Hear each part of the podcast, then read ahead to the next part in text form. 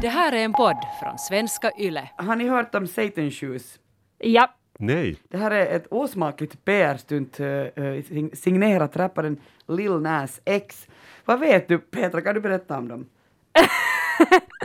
alltså basically har allt att göra med att Lil Nas X eh, har helt enkelt ownat sin, sin egna sexualitet och queerdom och gjort en otrolig musikvideo där han eh, uh, poledansar ner till helvetet och twerkar i, i Satans famn. Och så har Satan visst på sig de här Satan shoes. Det här låter liksom, som ett avsnitt av South Park. Ja, eh, och det har nu liksom eh, då förarga hela konservativa eh, USA. Ja, och det är också för att eh, Nike är ganska sura, för, för när han gjorde liksom den, när han kom ut med de här skorna, Satan Shoes, så, så sa han liksom att det var en en Nike-logo var på dem. Mm. Och det hade de ju ingenting att göra med. Men det som man tycker är väldigt osmakligt är att han har satt in, eh, eller så här, sulorna innehåller rött bläck och en droppe av mänskligt blod. och han sålde sex, sex, 666 par eh, för ungefär ja, 1000 amerikanska dollar. Och alla gick åt. Så när Nike var sådär, nej det är inte våra skor, det här, vi stämmer dig, så var alla såhär bara whatever. De får väl, får de inte mera värde? I, som Jo, jo, alltså, Jo, jo. tusen dollar är inte speciellt mycket om man är i den här sneakervärlden. Men det är intressant att han bootlägger dem på något sätt, att han inte bara gjorde sina egna skor. Att han Jag inte ville. tycker det är genius. Alltså det är roligt, men, men det är lite konstigt också. Eh, Okej, varför tycker du att det är genius? Eh, för som John Waters en gång sa, eh, man måste ha otroligt bra smak för att kunna eh, ge värde till dålig smak. Och jag tycker det här är det. Okej. It's och- so bad it's good. Ja. Och sen fick han ju jättemycket uppmärksamhet. eh, Jo, för jo, hela världen talar ju om dem. Va, va, vad tycker du, Kasper? Du är inte för det här. Eh, nej, men jag, jag följer alltså en, en engelsk artist slash bootlegger som han kallar sig själv som gör liksom kläder med, han har liksom Reebok-loggor upp och ner och slashingar och sånt här. Och han har gjort det så länge och han kallar det för konst så nu har riktiga företag börjat liksom göra kollektioner med honom där han bara har en Tommy Hilfiger-logga upp och ner så här. Men att då, det, det är liksom, men Lil Nas han har ju varit around så länge att han kunde liksom jättebra göra sina egna skor. Han behöver inte liksom rippa av Nike. Hörde du det, Lil Nas?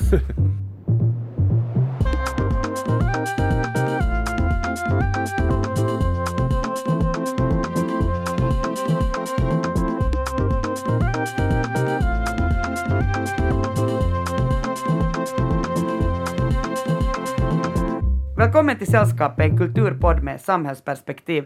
Jag heter Kia Svetihin och med mig har jag Kasper Strömman och Petra Laiti. Välkomna. Tack!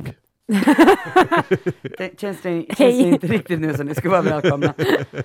Vi tänkte på blod och skor. Ja, på blodiga skor. Uh, Lil Nas, Satan Shoes. Hej det där, Kasper, vad tänker du prata om idag? Jag kommer att prata om matdesign, Kia, idag och speciellt pasta. Men också om annat. Det kommer att bli jätteintressant. Det här låter jätteintressant. Jag kommer att prata om isolerade befolkningar från stenåldersbönder, kungahus, ösamhällen, småsamhällen, Island. Jag ska prata om inavel.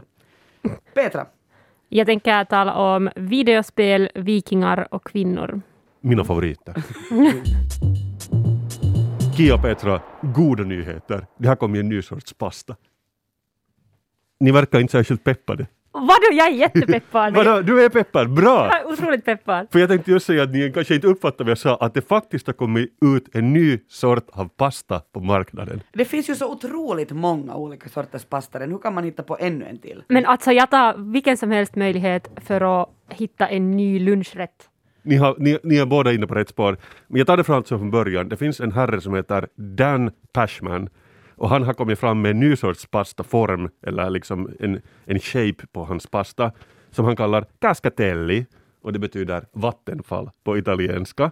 Han har en podcast som heter The Sporkful with Dan Pashman, och inom den har han gjort en serie som heter Mission Impastable. Och då, och då har han tydligen, det har tagit tre år för honom, allegedly, att komma upp med den här nya formen på pasta. Och som... Ja, alltså det här är seriöst, det här är inte något, något sån här Nej, alltså han det är en seriös matpodd och då har han liksom jättelänge tagit fram den här nya pastan. Och som du säger Kia, det finns helt otroligt många olika pastasorter. Jag har försökt googla det och jag kommit fram till mellan 350 och 600 olika former. Ni vet, fusilli, spaghetti, eh, gnocchi och så vidare. Men enligt en källa som jag hittade så, så står det att det finns upp till 1300 olika bara former på pastan. Så basically liksom på samma produkt men 1300 formgedd på 1300 olika sätt. Nu pratar vi liksom basic pasta och folk har bara format den på olika sätt i olika regioner av Italien. Och sen om vi då säger att det finns 1300 olika former på pastan så kan de ha upp till fyra gånger så många namn för de har också namngett dem på olika sätt. Så att en gnocchi kan heta något annat i, i, i, i, i olika regioner. Eller som vi pastaälskare brukar säga, one man's gnocetto can be another man's stracinato. Jag måste nu direkt avslöja att jag är icke en pastavän. Jag är potatisvän. Bra! Ja, tack. Jag, jag är en pastavän. Men, men så finns det också olika varianter så att om spaghetti känner du ändå till Kia. Blev det dålig stämning mellan oss nu? Jag menar inte... Men alltså, Nej, jag menar du- utmanar det här. Jag utmanar dig lite. Ja. Men varför kan du inte ha båda? Jag tycker pasta är sån här degklump. Det tycker jag om potatis. Som kan formas på 1300 olika sätt. Men om vi tar då spaghetti som du då som icke-pastaälskare Kia känner till så finns det också spaghettini som betyder liten pasta och spaghettoni som betyder stor pasta. Det- att, att ni förstår att om man tar med alla de här så det, det blir ju ganska många. Det, men då blir det ju 300 någonting, men alltså heter det inte raketti-spagetti? Det är en som, Spaghetti. Do not use that word. den använder de inte i Italien tror jag. Men också är det intressant att det finns lasagna som tydligen är annat än lasagne som är sen maträtt, maträtten. Men lasagna är plattan du använder. Och då finns det också lasagnette som är inte så bred och lasagnotte som en längre version. Man, Man, men man måste ju ha ord för att beskriva det man vill ha. Verkligen! och Det, olika intonation märker jag när du pratar om eh, baston. och det, är ju, det, är ju en, det, är ju, det är ju en myt att inuiterna har 400 olika namn för snö, men det är inte en myt att italienarna har jätte, jätte, jättemånga ord för pasta. Italienare har överhuvudtaget massor med ord för allting. Är det så? Jag har researchat lite, för jag kände ju inte till alla de här. Mina favoriter är kanske Capelli de Chef. Det ser ut som en liten kockhatt. Och också Radiatori, som är som ett litet värmeelement. Och det här skapades då mellan första och andra världskriget. Jag vet inte varför det är viktigt att säga i det här sammanhanget. Ochi de lupo är en av mina favorit. Vargögon. Det är liksom lite som penne fylld med någon sån tomat så det ser ut som vargögon.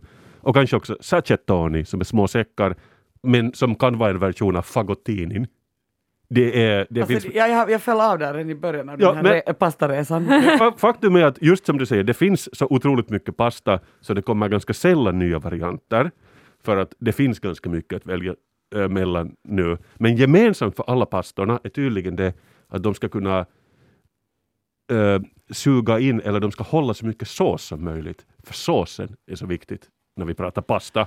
Och Dan Pashman, han är inne på samma spår med sina cascatellin. Han tycker att en bra pasta ska ha tre saker. De ska ha sauceability, det vill säga hur bra såsen fastnar på pastan. Den ska ha forkability, hur bra pastan hålls på en gaffel och toothsinkability. Och då, då står det att hur satisfying det är att hugga tänderna i pastan.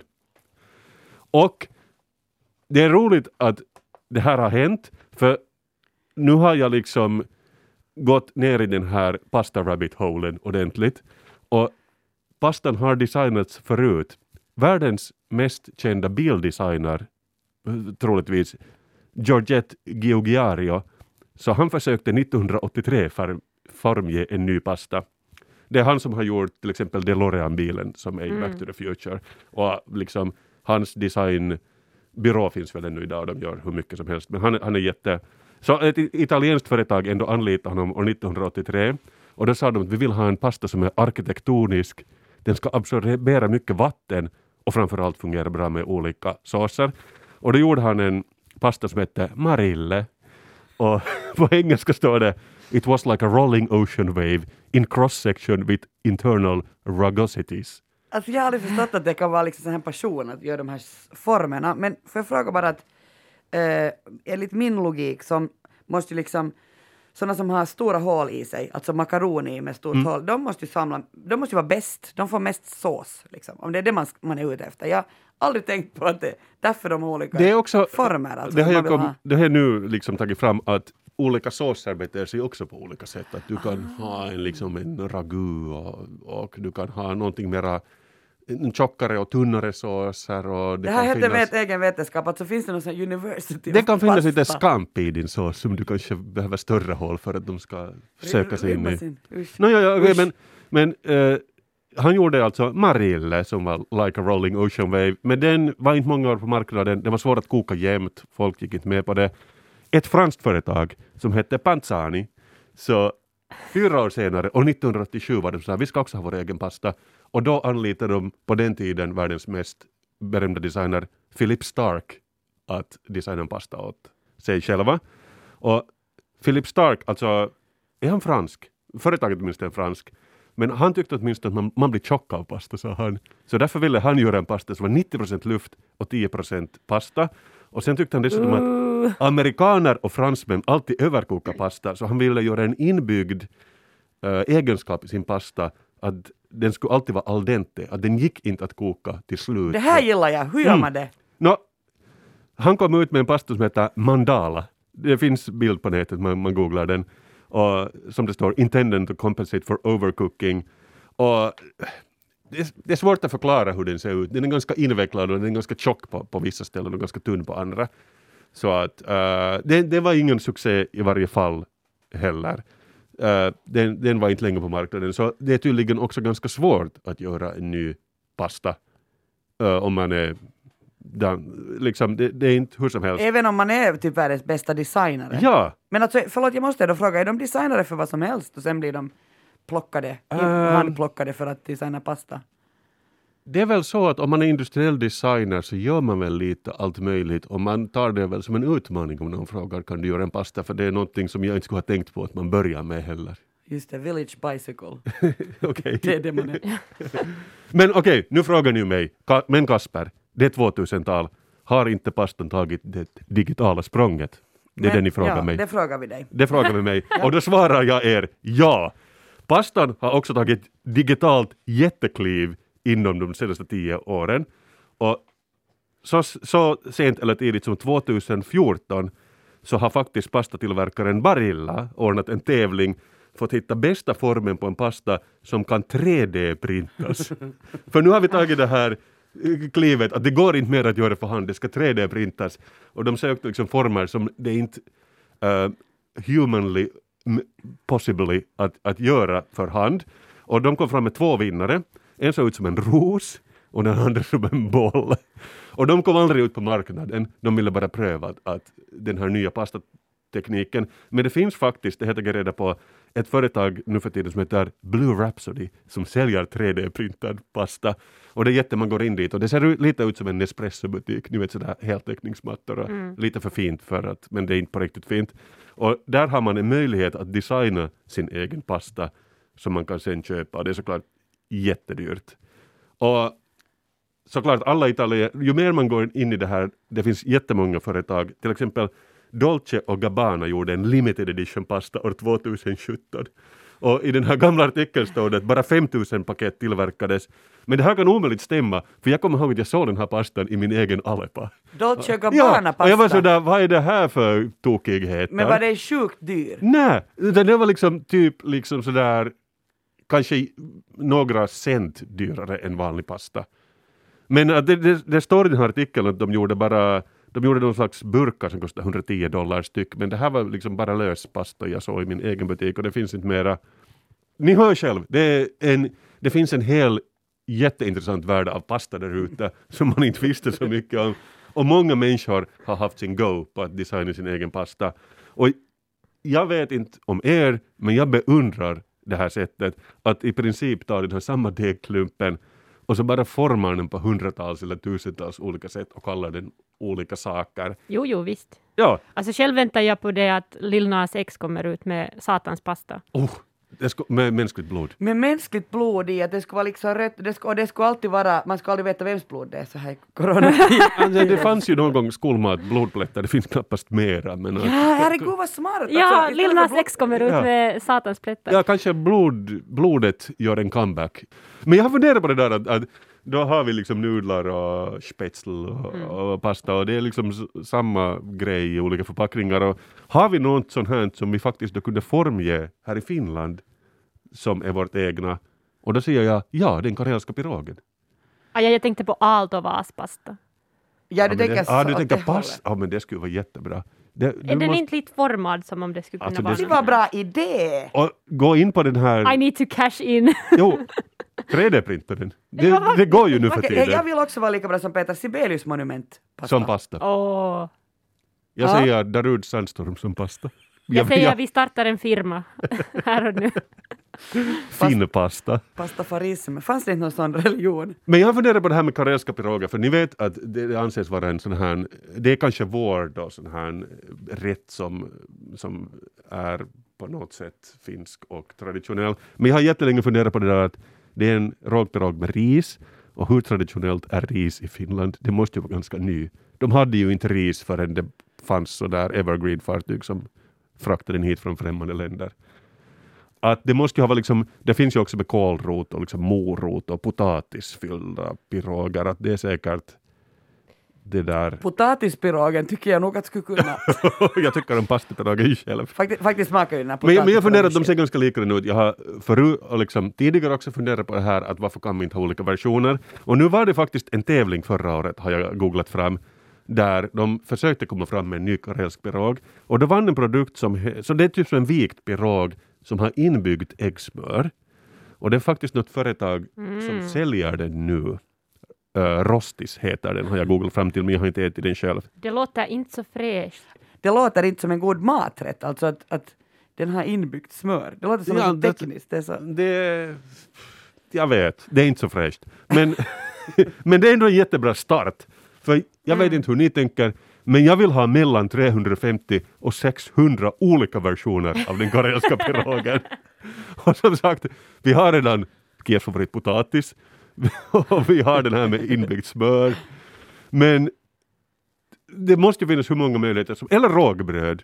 Kan vi bara ha hålet i mitten, forma den på olika sätt och kalla den olika saker? Kan vi ha en altovas i mitten av Ja, eller en kärna. Jag tänkte om det där hålet är kärnformat så blir det, så kan vi kalla det något annat. Vi kan kalla det sån här Stellabröd eller någonting sånt. eller om det är fem små hå- hål så kallar vi det liksom för pentarågbröd. Då ser det ut som ett, som ett, som ett hjul som man måste byta vinterdäck. Jag ser sådana oanade möjligheter. Rogetto kan vi kalla den om vi säljer den. Eller, Nej, nej, nej, vi ska ju kalla den för det, den originella är ju reisomies. Sen blir det aaltomies. Sen blir det tähtimies. jag tänker också att kan vi inte, vi har ju tydligen liksom, vi har maträtter, vi har designers. Kan vi ha liksom Stefan Lindfors att redesigna mannagröten? Han stoppar en sån liten plastflaska och så kallar han den för pluppgröt. Det måste bli jättebra. Eller sen Yrjö Kukkapori gör en ny version av kantarellsås. liksom bara ta sig an alla rätter och redesigna den. Jag ser hur ni nickar instämmande. Jag tycker det här ska bli vårt nationella projekt och alla sällskapets lyssnare ska chippa in. Nu gör vi det här. Speciellt rågbrödet är jag lite peppad på själv. Och jag har ju själv dragit mitt strå till stacken, som ni vet. Vi vet. Jag har gett ut en bok med Ja. olika pepparkakshus. You sure have. Där Ja. finns, nu till påsk till exempel finns där ett, ett hönshus. Jag menar den är helt otroligt bra. Så jag, hej, så här, kommer ni ihåg, jag, att- jag kommer knappt ihåg det här men jag vet att det finns sådana där krönikörer som ännu också håller på att då när Europeiska myndigheten för livsmedelssäkerhet skulle ha ett huvudkontor kanske i början av 2000-talet så var det så här att ska det bli Helsingfors eller ska det bli i Parma i Italien? Det är klart det blev Parma i Italien för de har 1300 olika pastan och vi har bara ett rågbröd. Och det är liksom 20 år sedan men folk tänker på det ändå. Men vi har inte lärt oss en läxa. Nu är Europeiska myndigheten för livsmedelssäkerhet i Parma, Italien och vi har ännu också bara ett namn för rågbröd. Jag vill ha 40 Men- olika namn för dillkött. Det är det jag vill ha. Höstfrikassé. Hur Nej, många? men 30? alltså, men alltså, hur ofta har man läst eh, typ nå, ehm, om, om någon nytt, nytt restaurang som serverar liksom traditionell finsk mat med en twist Och så är det aldrig med en twist, utan det är bara Nej, det är liksom fisk och potatis. samma portioner varje gång, men, Men- sen kostar de alltid 10 euro Men mer. problemet för Finland är att vi är så otroligt dåliga på att brända oss. Alltså, Ja, men exakt, mycket som helst. exakt! Jag tycker att podden Sporkfull med Dan Pashman ska ta det här som nästa projekt. Tre år att komma fram med en ny sorts rågbröd. Han kan kalla det Mission Emery Breadable. Och då ska han söka efter butterability, sliceability och såklart tootsinkability. Det är liksom, den, den lever kvar där. Alltså jag Vi- håller exakt med. Vi är redan världens lyckligaste land, nu behöver vi 650 versioner av rågbröd. Så jag vet att det finns matbloggar där ute som lite håller på med det här redan. Men jag tycker det ska bli större och jag tycker att alla där ute ska vara med. Ni nickar. Ni nickar på riktigt den här gången. Ja, vi, Ja. Så det här är en bra idé. Det här är bra idé. Ja, Och vi gör det, men det finns ett undantag. Ge fan i Runebergstårtan. Pitcairn Island, eh, längre bort kan man inte komma här i världen. Den här ön ligger alltså bokstavligen slängd, utslängd så här mitt i södra Stilla havet. Ungefär lika långt från Chile österut som från Nya Zeeland västerut och Hawaii norrut. Alltså ett bara plopp mitt där i ett enormt hav. Den är bara fem kvadratkilometer liten den här ön och det där, den är lite för klippig för en flygplats och där finns ingen hamn, där finns inga asfalterade vägar. Och, och låt mig gissa, typ något land som Storbritannien håller stenhårt i det. Jo, precis, det. Ja. precis rätt land. hur Ja. det sig också? Koloniserad av Storbritannien. Eh, under stora delar av året så är det omöjligt att besöka den här ön och under 130 år så var den enda metoden att kommunicera med omvärlden, det var liksom en lykta som viftade till förbipasserande fartyg och så hoppades man att kanske nu någon, eh, nå- någon ser vår lykta här. Nåja, Men det då- bodde någon där? eh, alltså. nå- nå- förstås har där bott polyneser There's always indigenous people. som upptäckte dem för Always. länge sedan. Men, men sen blev den liksom återupptäckt den här ön i och med myteriet på Bounty år 1789. Mhm. Och då hade alla polyneser dött av könssjukdomar redan vid det I, laget? alltså i princip, eller, eller mord. Ja. Eh, Bounty var ett brittiskt fartyg som utsattes alltså för myteri, ett, så, ett uppror. Och det där, myteristerna under ledning av Fletcher Christian, de flydde så långt bort de, bort de kunde för att undkomma galgen. Och det här blev Pitcairn-öarna som blev deras destination då. Och ett litet filmtips här. Man kan se på myteriet på Bounty från 1962 med Marlon Brando i rollen som Fletcher Christian. Nice. Om man vill efter att jag har berättat det här, för att så, vad händer med ett samhälle som blir isolerat och där man liksom frivilligt avskärmar sig från omvärlden? Nå, Mark Twain, han skrev en bok år 1903, så den hette The Great Revolution in Pitcairn. Och det där, nu citerar jag ur boken. Du talar om den unga kvinnan som din kusin. För ett tag sedan kallade du henne din moster. Ja, men hon är min moster och min kusin också, kom svaret. Även min styvsyster, min systerdotter, min fjärde kusin, min 33 kusin, min 42 kusin, min åldermoster, min mormor, min svägerska som blivit änka och nästa vecka blir hon min fru. Låter finlandssvenskt. Det där välkomna, välkomna till Ankedammen. Nå, det där, eh, Pitcairns befolkning har sjunkit från 250 på 1930-talet till 50 invånare idag. Och år 2004 så ställde hälften, ställdes hälften av den här manliga befolkningen så ställdes inför rätta. Bland annat borgmästaren var med i den här rättegången. Låt mig gissa för att de har vägrat gifta sig med sina kusiner. Nej, de anklagades och dömdes för våldtäkter, övergrepp och sex med minderåriga. Ah, tråkigt. Fyra av männen är direkta ättlingar då till den här till Christian Fletcher. De är alltså alla är släkt med de här myteristerna. Och de har ju liksom varit avskärmade från omvärlden. Det är en riktigt galen historia. Alla är släkt med alla och alla är beroende av varandra i den där byn. Jag menar, det finns tolv vuxna män på ön, så, så är det ju nog jobbigt att sätta dem i fängelse för våldtäkt, för man behöver dem som fiskare, mekaniker, brevbärare, snickare, jägare, jordbrukare. Men, men de hade alltså skapat sin egen, sin egen lilla... Alltså år 1903 då? Nej, det här är alltså under... De här dömdes 2004. Aha. Så det är alltså, och ingen vill numera flytta till den där ön. Nähä. Jag läste nog en någon, någon ganska ny artikel från 2019 där de liksom vädjar att hej kom hit och bo här, kiva men alltså, unga barnfamiljer är inte så intresserade av att flytta till en ö som är så här ökänd. En ö som är ökänd. en ö med våldtäktsaura helt enkelt. Ja, verkligen. Och de, och de själva, alltså, de har följt, enligt brittisk lag så får man inte ha sex med barn under 16. Men öborna sa att nej men vi har egna lagar. Gå och läs vår lagbok. Men alltså det, där, det är ganska fruktansvärd historia. Vi går vidare. Litterära kusinäktenskap finns det ju nog gott om om man börjar plöja igenom våra böcker, men ni känner kanske till Leoparden, skriven av Giuseppe Tomasi di Lampedusa. På 1800-talet så skrev han att det förekommer ganska ofta giftermål mellan kusiner. Och han sa liksom att följden blev att salongerna vimlade av unga flickor som var småväxta, de var gulhyade och eh, kvittriga till outhärdlighet. Och Jane Austen hon skriver också i Stolthet och fördom att, att det är liksom, eller hon, hon ställer kanske aristokratins de här strategiska kusinäktenskapen mot att få välja fritt sin partner. Mm. Och jag menar, jag tittar just nu på Bridgerton, uh, den här Ja. romcom, nej, det är romant, vad, vad kallar man det? Romance.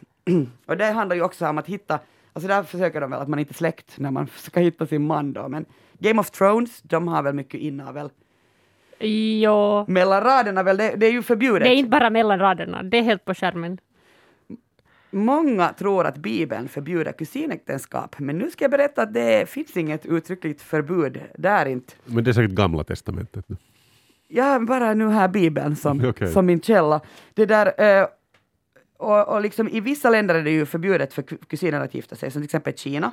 Och i drygt hälften av USAs delstater det är till och med straffbart att gifta Okej, sig. men nu blir jag osäker. Är det lagligt i Finland? När sen i Europa, där är det nog, där är det nog roligare med familjen. För att så det är tillåtet över hela Europa. I Sverige från 1845, i Finland eh, från 1969, i Spanien där får kusiner gifta sig men civilt, inte i kyrkan. Jaha, intressant. Att det där, men det här är kusinäktenskap. Eh, om vi då går till syskonäktenskap, det är ganska ovanligt. eh, och det är ju bra. Eh, men Atlantens stenåldersbönder, de hade liksom en sån här ledande klan där incest mellan bror och syster, det var accepterat för att det, och man förknippade det med religiösa riter. Men också elitgrupper där kungliga familjen ansågs vara besläktad med Gud. Alltså till exempel Inkariket eller Egyptens faraoner. Så de sysslar med, det heter extrem inavel, alltså när det är Eller Bernadottes. syskon emellan. Men alltså om man går till de extrema inavelsivrarna, så det är förstås kungahusen i Europa. Eh, när Meghan Markle och prins Harry berättar för Oprah att, jo, att, att vi har blivit utsatta för rasism och kungahuset, de är så obekväma med, att, med deras son då Archie, vad har han nu då för hudfärg? Ni vet, det kom ju en så här otrolig mängd med, med det där memes om, om det här eh, kungahuset och så vidare. Och, och jag fastnade för sådana här memes som, där man skämtar om the Habsburg jaw. Uh, nu ska jag ge ett tips åt er. Kolla in Charles, alltså prins Charles och hans son Williams hakor. Jag känner till den här fakan faktiskt. Ja, samma. Drottning, drottning Elisabeth och prins Philip, alltså prins Charles mamma och pappa, alltså drottningen. De har varit gifta över 70 år, men de är släkt. De är tredje kusiner. Det betyder bryllingar, alltså de är båda barnbarns barnbarn till drottning Victoria. De har samma, vad blir det nu då? Ja, ja, ja. Det blir någon tremänningar. Så läste jag då Smithsonian Magazine och de berättade om Habsburgarnas släktträd. Det här är alltså en tysk-österrikisk härskande familj vars domän sträckte sig typ över hela, alltså från Portugal till Transylvanien. Det var under det andra årtusendet som de härskade över stora delar av Europa. Och, och det här vet nu, tycker jag alla som alltså bara lever, att man ville behålla, liksom, man hade strategiska äktenskap för att befästa sin makt. Och det gjorde man då med nära släktingar. Men medan den här dynastins regalier var så här glittrande och deras palats var fantastiska, så var kungligheterna själva så här markant svårare smält ögongodis. Generation efter generation så hade habsburgska monarker utskjutande käft, uppsvullna stora underläppar och jättelånga näsor. Och den här distinkta hakan, den kallas då för habsburgsk, habsburgsk käke och den berodde på inavel.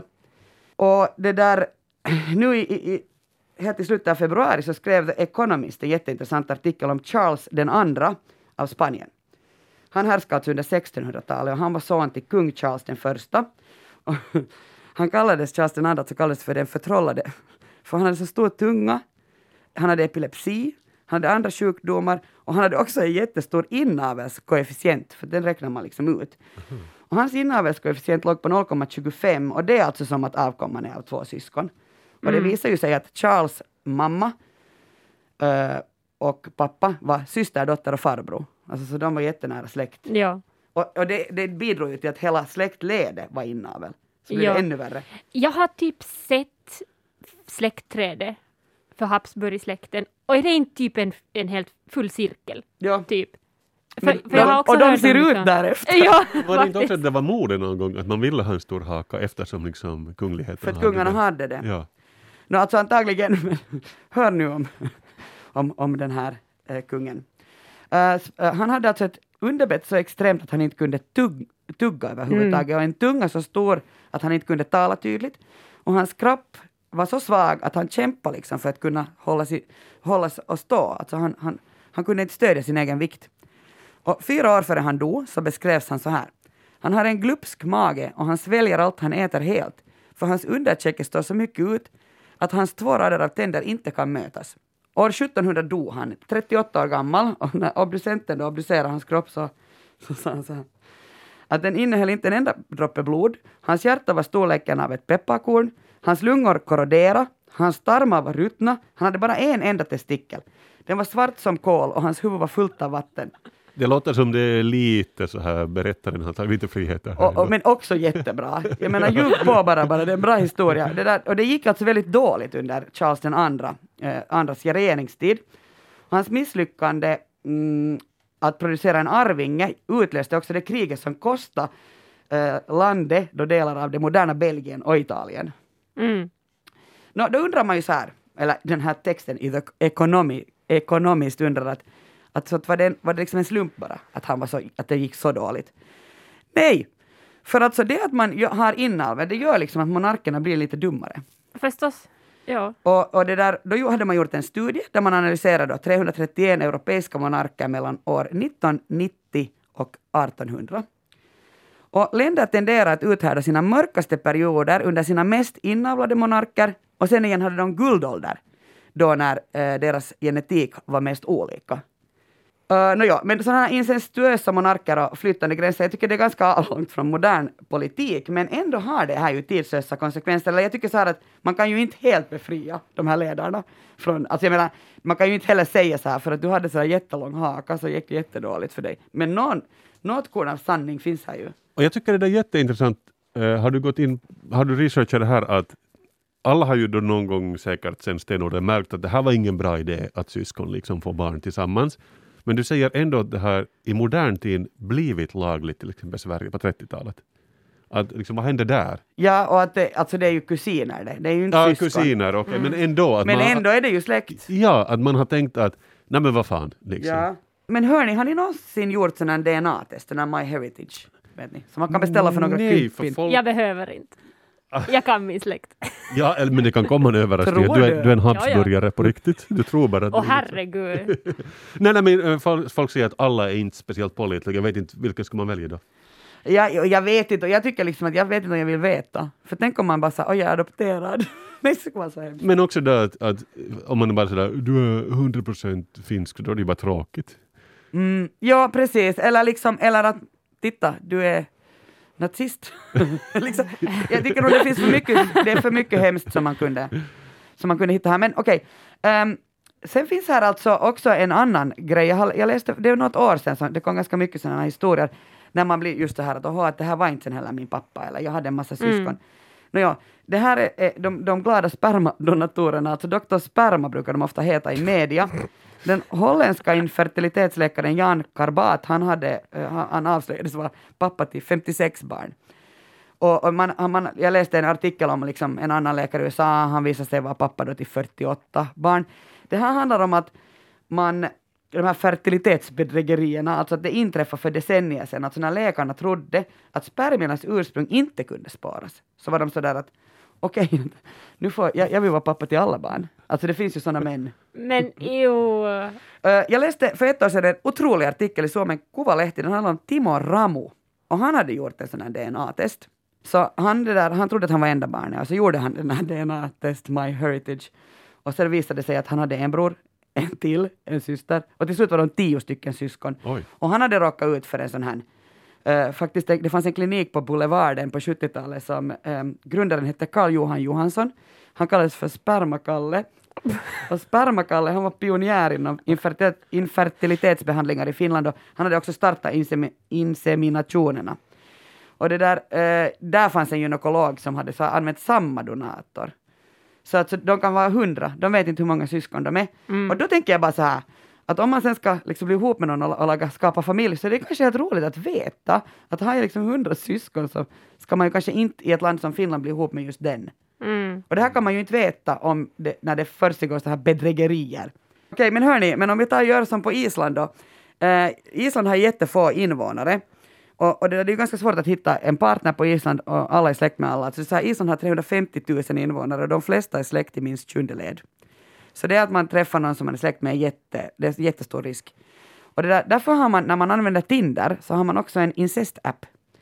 Och så den visar rött ljus och varnar om liksom om jag går på dejt med Petra så kan vi så sätta våra appar mot varandra så blinkar den då grönt om vi kan fortsätta dejta och rött om vi inte kan. Vet du varför jag har hört om det här? För att du är same. Exakt. Aha, ni har, för jag faktiskt vill fråga det. Den här alltså, jag säger bara snabbt att appen bygger på den här populära databasen Isländingabok, där man alltså kan kolla sina släktband. De finns dokumenterade, sällan det befolkades för 1200 år sedan. Men alltså hej, jag skulle fråga dig, hur vanligt är det liksom, för att när jag, jag har varit i Enare och det bor inte så många, 6907 personer i Enare. Att Det hur- bor in- inte ens så många egentligen. Så hur liksom gör man för att inte ska bli eh, serkum... Mitä serkumpisen Mitä- mikä herkumi? Eller sukuruntsare. Nå, Hur gör ni samer? eh, alltså nu, no, jag skulle säga så här att det har inte varit historiskt desto mer vanligt än någon annanstans heller. Alltså visst har det ju funnits eh, sådana här kusinäktenskap och whatnot.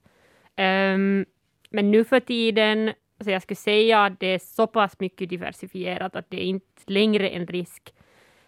That being said, uh, så det som nog fortfarande finns eller existerar som en baktanke i princip är att om du, om du skulle vilja eh, gifta dig med någon som är från samma kulturområde som du och som skulle ha likadan liksom, eh, kulturarv som du, så samma, säg att, att, att man är båda renskötare i samma distrikt eller man är båda typ fiskare i samma älv eller, eller något sånt här, så då kan det bli jättesvårt.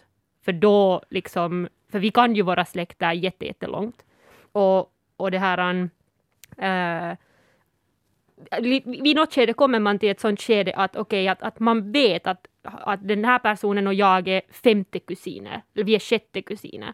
Och sen så ställer man ju liksom frågan att okej, men att, att hur långt är tillräckligt långt bort egentligen? Och sen så, mm, ja, men att, att visserligen så har samerna aldrig varit på det sättet isolerade att det skulle ha varit liksom en, en stor norm. Och det, det är väl jättevanligt, alltså jag menar man vill väl liksom eh, gifta sig med äh, lapplänningar. Alltså det är ju inte något sånt här att samer måste bara gifta sig med samer. Nej, alltså inte, nej. Uh, Alltså, eller med vem som helst, alltså att vem som helst får gifta sig, inte bara man måste inte vara från Lappland för att få gifta sig. Nej, nej, det måste man inte. Uh, och, men alltså det, det som det har att göra med har ingenting att göra med, med gener eller släkter eller något, men det har att göra med en viss gemenskap i kulturen. Så det är ju lättare att gifta sig med någon som redan kan kulturen och som kan den, det livet som man gifter sig in till. Ehm, men att, att, jag vet inte. Men jag har, själv, har jag aldrig haft det här problemet. Är, är din pojkvän same? Nej, han är inte. Men det som jag vill påpeka dock är att en sån här viss eh, stereotypi eh, av liksom sån här liksom closed communities och, och what not, så det är ju en stereotypi som används emot urfolk. Och det är ju liksom saker som man liksom säger med rasistiska skäl om urfolk också. Så det finns ju liksom massor med negativa stereotypier om det också, fastän de inte skulle vara sanna. Kasper, Kia, spelar ni videospel? Mm, svaret är nej. Okej, nu skulle jag så vilja svara ja, men jag har aldrig, tror jag, i hela mitt liv spelat ett videospel. Det är helt okej. Eh, jag tror det är en, en liksom stigande trend. Ja. Ehm, jag läste en statistik om, det här var ett par år sedan, så det här är lite föråldrad information, men ett par år sedan var det så att var det man är 44 eller 45 procent av finska män spelar videospel och 35 procent av finska kvinnor spelar videospel. Uh, disclaimer, det som yngre, jo, jätte, jättemycket, men inte numera. Ja, no, there you go. Eh, för mig så uh, det är det enda jag gör utom att jobba just nu, för det är det enda som händer i mitt liv. Det är det enda som ger någon variation till min vardag. Läser du inte böcker, Petra? Det är Jo, den nya kulturen, Kia. Ah. Hey, get with the program. Okej, jag ska vara lite specifikare. Jag läser böcker i sängen, då när jag har liksom skärmfri tid. Men det finns ingen film som jag vill se på, ingen serie som jag inte skulle ha sett och då spelar jag videospel. För det är liksom min liksom, fritidsskärmtid. Och de är ju jättebra nu för tiden. De är ju jättebra och det, det är det som jag ska tala om. Borde jag förklara åt er vad Assassin's Creed är för någonting? Alltså faktiskt åt mig, jag, jag måste, det här är inte något påhitt. Jag har aldrig spelat ett videospel i hela mitt liv. Jag liksom har ingen aning. Och jag känner till det spelet men aldrig spelat det. Okej, Assassin's Creed är en serie av spel som utspelar sig i olika historiska eh, evenemang i världshistorien, främst europeisk historia. Och eh, i princip så är det en serie med spel där de alla eh, kontribuerar till samma timeline, men de utspelar sig i olika års, å, år och historiska eh, ställen. Så det finns till exempel eh, Assassin's Creed Unity som utspelar sig i fransk revolution. Eh, sen finns det Eh, uh, Syndicate som är viktorianska London, och så finns det Origins som är Egypten, de, de finns i Italien och, och Rom och eh, Grekland och, och whatnot. Så det är liksom princip, alla har liksom samma basfunktioner och så är det bara en, en olik del av den här samma timelinen. Och det är liksom mina, eh, några av mina favoritspel tillhör den här, den här serien. Och Assassin's Creeds nyaste spel eh, heter Assassin's Creed Valhalla och den berättar ju då om vikingar. Och eh, jag ska ta en helt snabb recap av, av vad liksom premissen är för Assassin's Creed Valhalla. Um, du spelar som uh, Eivor, uh, heter, heter den här huvudkaraktären. Eivor! Ja, e exakt.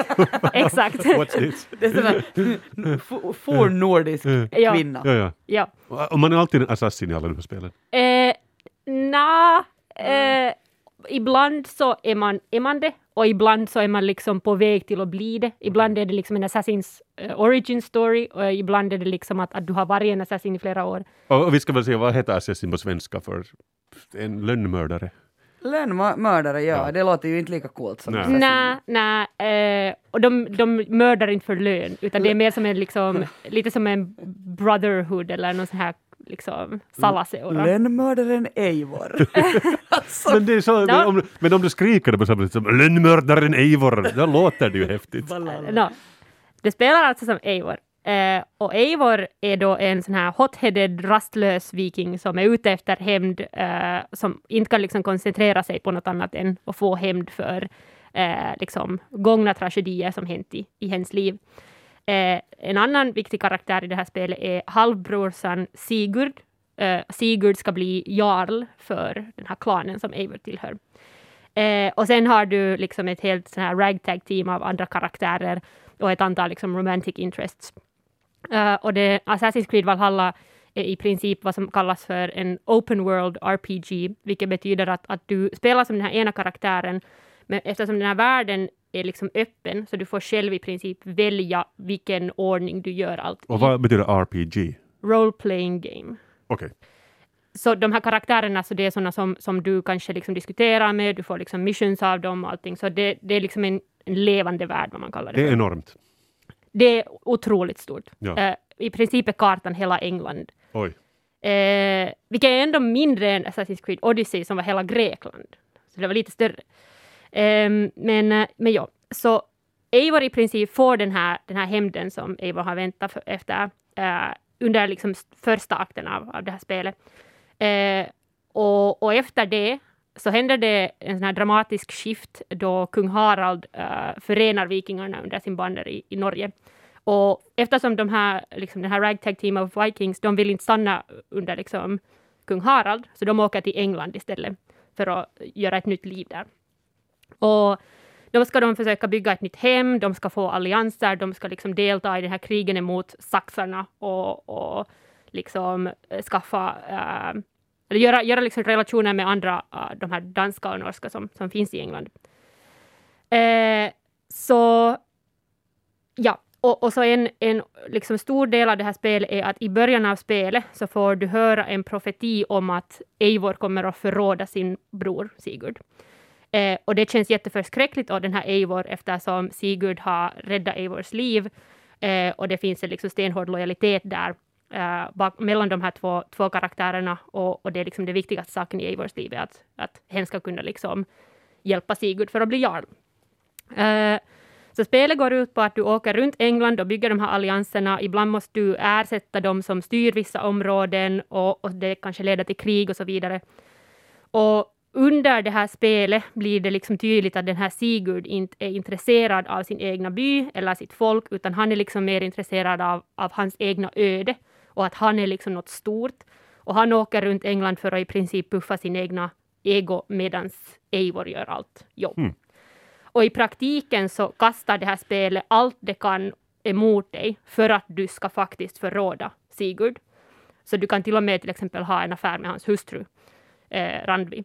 Um, och så vidare. Och så, Alltså det låter som, har du sett Vikings? ja, ja, alltså Det låter, du kunde ju titta på det bara. Ja, man kunde ju. Man kunde ju. Och vissa karaktärer som finns i Vikings, så finns också i det här spelet. Eh, jag vet inte om det är liksom så här strategisk cash grab eller inte. Troligen ja. Ehm, men here's the kicker i det här spelet. Du kan välja om du vill spela med en manlig Eivor eller en kvinnlig Eivor utan att den här historien ändras alls. Mm. Så medan du spelar med manliga Eivor så blir den här historien så här grade A, cookie cutter, two brothers at each other's throats, glory quest för att se vilken deras kille är tuffare och förtjänar vara jarl åt deras by och vem får den här hustrun. Men om du spelar med en kvinna, så fast den historien inte ändras alls, så förändras tolkningen av historien totalt. Så istället för att du helt enkelt är bara en större badass än din bror, så är du plötsligt en kvinna som gör, gör allt jobb och som gör det bättre än mannen som borde göra det. Som nekar att ge dig erkännande för att det faktiskt är hon och inte han som leder den här byn och de här vikingarna. Och så får man bara 80 procent av lönen. Ja. Istället för att eh, få hot om våld från män runt om dig, så finns det en riktig anda av våldtäktshot istället emot den här Eivor som är kvinna. Eh, så man kan läsa de här replikerna med den här liksom underlying kontext. Men det är typ samma repliker ändå? Ja, Okej. men det bara låter Ah, annorlunda. okej. Och istället för att du blir nära med alla kvinnor runt om dig för att du är en hot male player, så som en kvinna så är det för att du förstår dem och du förstår hur den värld de lever i eh, och kan kommunicera med dem så att ni har ett gemensamt språk. Men det här händer i ditt huvud, inte i spelet? Eh, när jag kommer till det. Okej. Och istället för att ha en affär med din brors hustru för, för att det är liksom det förbjudna äpplet, så ser det mer ut som att det här är en queer romance mellan två kvinnor som inte har fått välja var de är i sitt liv. Och, och här, på något sätt, så kan jag inte understryka tillräckligt hur mycket det har liksom att göra med det här valet av uh, vilket deras kön du väljer att spela med. Och hur mycket den lyfter fram sådana nyanser som helt enkelt inte existerar då du spelar med en manlig Eivor. Men de har ju egentligen, vet inte om man säger att det är tur i oturen, så här har de ju liksom misslyckats i sitt lyckande. Alltså, de har ju försökt skapa då att det skulle, alltså, tänker jag, om jag nu förstår Mm. det rätt, att det skulle vara helt jämlikt och jämställt, men sen blir det ändå, f- på Mm. grund av våra strukturer, så, så blir det ändå så att Ändå. kvinnan faller in i de där, Ja. de där mallerna som har, är utstakade för Ja. henne. Ja. Eh, och det är därför, eller på ett sätt så gör den den där historien till en mycket mer nyanserad och komplicerad historia då du spelar det med en kvinna. Eftersom det liksom, när man, när man har på ett sätt försökt göra det till att the gender doesn't matter, så då understryker den faktiskt mer att it really fucking does. Gud ändå. Och det här är något som eh, jag har blivit jättepassionerad över och jag har grävt runt. Eh, och jag ska, jag ska berätta att det här var något som jag visste redan före det här spelet kom ut, men jag hade funderat på att hur, hur många kommer det här att påverka spelet. Men eh, alltså firman som har, som har gjort det här spelet, eh, Ubisoft eller Ubisoft, jag vet inte hur man, hur man säger det på riktigt, men Ubisoft hade just före det här spelet kom ut så hade de en otrolig metoo-skandal eh, hos sig. Okej. Eh, 25 procent av Ubisofts arbetare hade upplevt en atmosfär av vanskötsel. Och speciellt så hade de rapporterat att Ubisoft är en otroligt hostil eh, arbetsplats mot kvinnor i firman. Eh, det berättades om att, att den här all male panelen som styrde Ubisoft hade såna här dolda sexfester. Eh, och att de som harassar kvinnor fick bli chefer istället för att få sparken. Eh, och det här kom ut ett par månader före det här spelet skulle komma ut. Eh, så, och det påvisades även inom den här skandalen att den här All Mail-panelen som då drog Ubisoft lyckades att förhindra att man överhuvudtaget kunde spela med en kvinnlig karaktär för flera, flera år. Så det är därför som man har 12 Assassin's Creed sådana här stora spel. Uh, och då, de spelen där man överhuvudtaget kan spela med en kvinna, så de är fyra stycken. Och de, de spelen som man kan spela hela spelet från början till slut med en kvinna är bara två. Och det är de två nyaste spelen. Och sen så en annan grej eh, som liksom gick in djupare i den här skandalen var att eh, det fanns flera stycken exempel på Assassin's Creed-spel där de som skrev manuset och gjorde de här karaktärerna ville att det skulle vara en kvinnlig huvudperson. Och den här All Mail paneln sa nej, för den kommer inte att sälja. Så vi kommer inte att ha det. Så istället för att ha en kvinnlig karaktär i Assassin's Creed Syndicate så delar du platsen med hennes tvillingbror uh, Jacob. Så istället för att ha bara Evie så har du också Jacob och du är tvungen att spela med båda. Och istället för att ha uh, en uh, kvinnlig huvudkaraktär i Assassin's Creed Origins, så den karaktären som var menat att vara huvudkaraktären, så blev istället huvudkaraktärens hustru, som du inte kan spela med egentligen. så de borde egentligen göra ett spel på vad som händer i kulisserna på det här spelet. Jag skulle just säga, vad intressant. Mm. Men de måste ju ha fått massiv kritik för det här, eller? Ja, det har de. Uh, men det har liksom, det har inte uh, på ett sätt, ingen har varit förvånad över det här. Eftersom det har varit en, en kritik mot Assassin's Creed-spelen, det är alltid en man som man spelar med.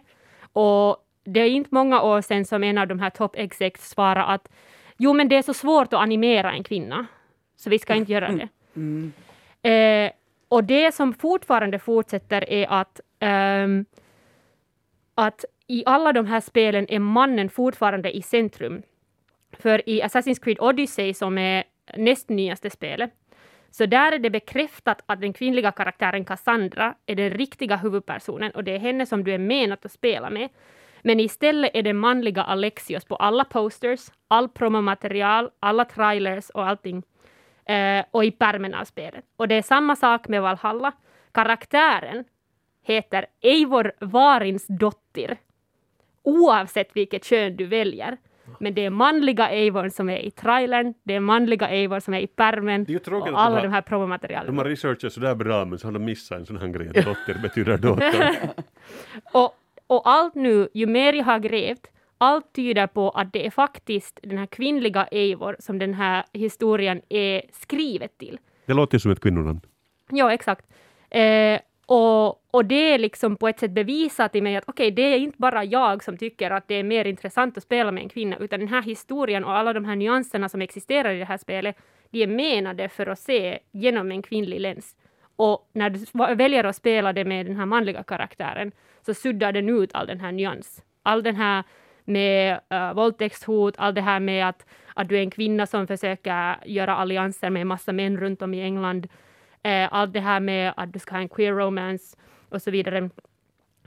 Um, och just det här att, att det heter faktiskt Varins dotter, att det finns liksom text, texten som bevisar att, att det ska vara en kvinna som du spelar med.